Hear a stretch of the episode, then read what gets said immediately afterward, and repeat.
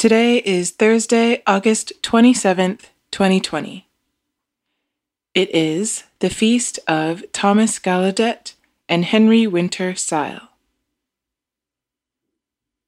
Isaiah chapter 59, verses 1 and 2. See, the Lord's hand is not too short to save, nor his ear too dull to hear.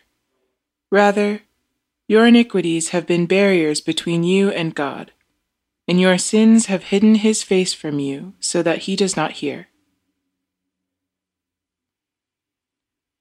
From the Archives, August 27th, 1950. It seems to be humankind's characteristic to seek the causes of our failures outside of ourselves.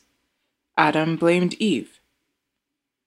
Even in religious practice, it is common to charge God with our misfortunes. Why did God do it? Why did God not do it?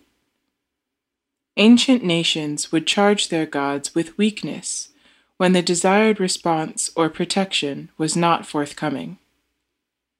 Even Israel spoke thus, and God replied that God's strength was not insufficient to the need.